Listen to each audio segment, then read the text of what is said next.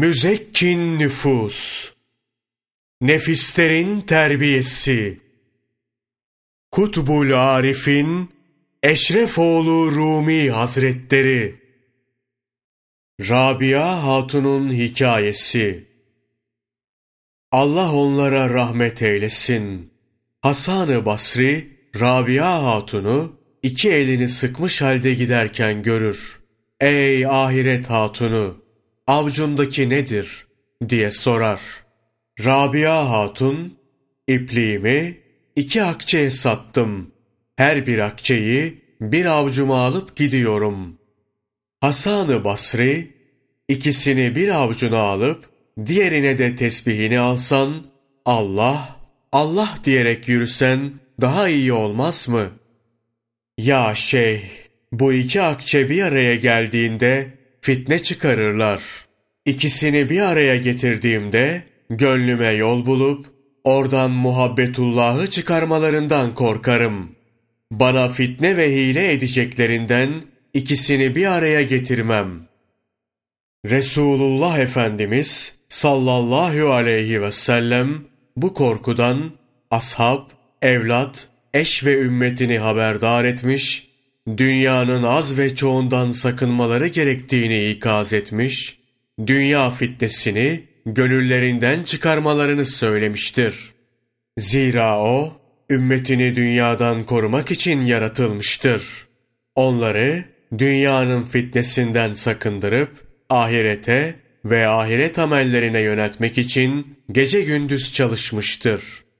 Mürşitler de müritlerine dünya ve dünya malından, geçim endişesi ve derdinden gönüllerini temizlemelerini tembih etmiş, bu istikamette himmet ederek hakiki yolun bu olduğunu göstermişlerdir. Şüphesiz bize de düşen budur. Mürit ve sevenlerimizi dünya ve meşgalesinden sakındırmak. Böyle olmalı ki onlar da Allah'a tevekkül edip dünya fitnesinden emin olsunlar. Allah ondan razı olsun. Enes bin Malik anlatıyor. Resulullah sallallahu aleyhi ve sellem bir gün Allah ondan razı olsun Ebu Zer'i dışarı çağırıp elinden tutar ve ona şöyle buyurur.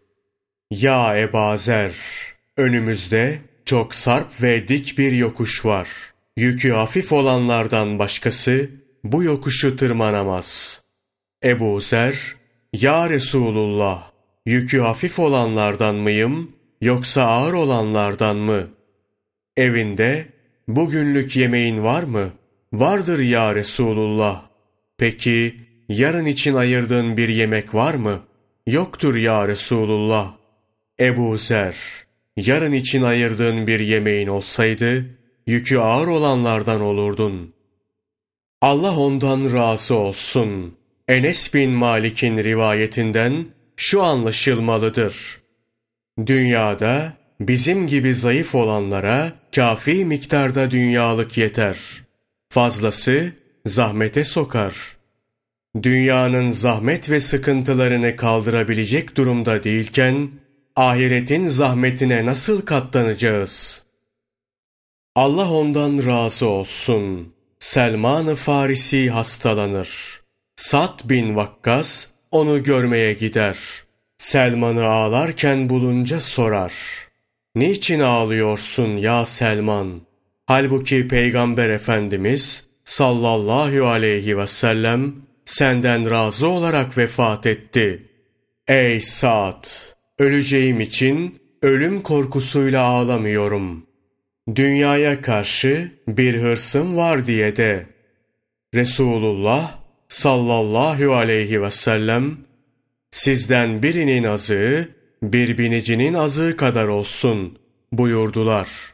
Halbuki işte çevremde şu kadar eşya var.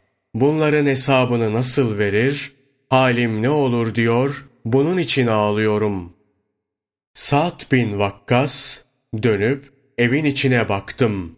Dünyalık adına ağaçtan yapılmış bir çanak ve bir su tulumundan başka bir şey görmedim diyor. Bunun üzerine merakla sorar. Ey Selman! Bu eşyadan ne olacak ki? Ey Sa'd! Allah'tan utanıyorum. Görüyorsun, Hazreti Peygamber sallallahu aleyhi ve sellemin sahabileri dünyadan bu derece korkarlardı. Onlar böyleyken sen keseler doldurursun ve paranın muhabbetiyle gönlünü öldürürsün. Buna rağmen en ufak bir endişe duymaz, kaygılanmazsın. Anlaşılıyor ki sende dinin derdi yok. Allah korusun, peygamber ahlakı ve edebi de kalmamış. Ey aziz!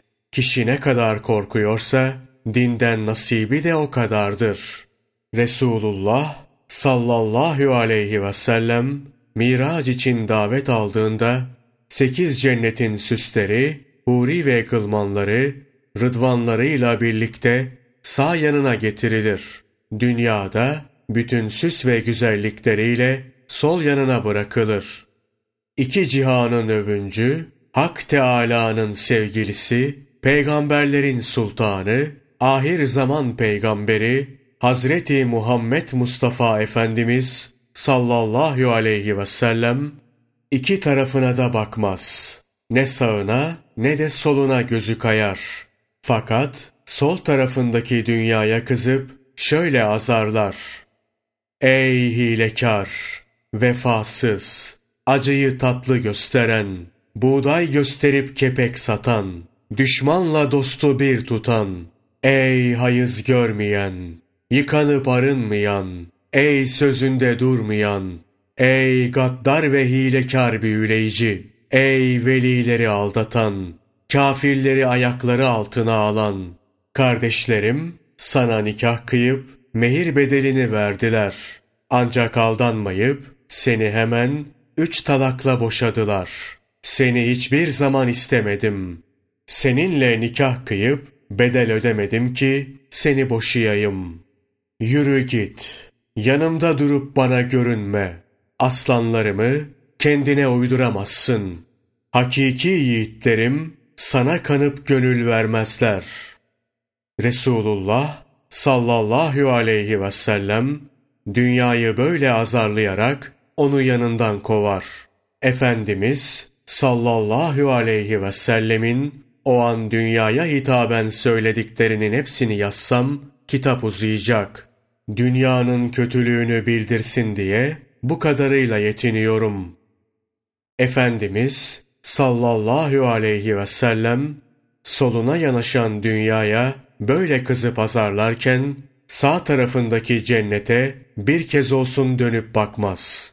Hak Teâlâ Habibine hitap edip buyurdu. Ey Habibim! Cennet senin aşığındır. Seni çok sevenlerdendir. Böyleyken ona niçin bakmıyorsun? Resul-i Ekrem sallallahu aleyhi ve sellem şöyle cevap verdi. İlahi, senin evini görmeye arzulu değilim. Özlem ve arzum senin zatındır. Seni görmek isterim. Gözümü her şeyden, senin tecellin için korurum. Ben cennete nasıl bakayım? Hak Teâlâ cevaben şöyle buyurdu. Ey Habibim! Kuş kanadıyla, er kişi de himmetiyle erip arzusuna ulaşır. Eğer cennetle aldansaydın, seni cennete koyardım. Cennetle aldanmadın. Dünyaya ise hiç meyletmedin. Beri gel, sen didarıma layıksın. Ezelde buna layık yaratıldın. Ey aziz! Resul-i Ekrem sallallahu aleyhi ve sellemin hakiki ümmetiysen onun yolunda yürü. O iki cihana da aldanmadı. Sen neyine güveniyor, kendini ne sanıyorsun ki dünyanın murdarına dolanıyorsun? Kurtul buradan, himmetinin kanatlarını aç. İki cihandan öteye kanat çırpıp uç.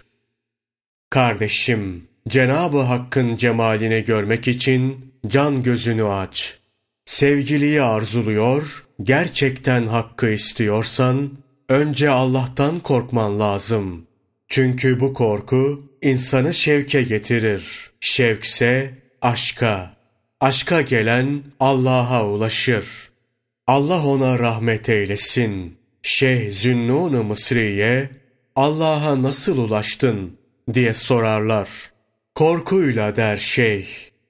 Bu nasıl oldu diye açıklama beklerler. Şeyh şöyle der. Korkuyla hasta oldum, şevkle yandım, aşkla öldüm, Allah'la dirildim. Evet, bu makama erişmek için korku lazımdır. İnsan korkmadan dünyayı terk edemez. Resulullah sallallahu aleyhi ve sellem de korkardı. Hak Teala benden korkanlarsa hakikaten güvenilir bir makamdadırlar. Bahçelerde ve pınar başlarındadırlar buyurur. Korkunun birkaç mertebesi vardır. Peygamberlerin korkusu, evliyanın korkusu, avamın korkusu. Bu mertebeler aşağıda anlatılacaktır. Bunlara gelmeden Resulullah sallallahu aleyhi ve sellemin önceki peygamberlerin, evliyanın, dünyanın nesinden şikayetçi olduklarını ve dünyaya karşı nasıl bir perhiz uyguladıklarını aktaralım.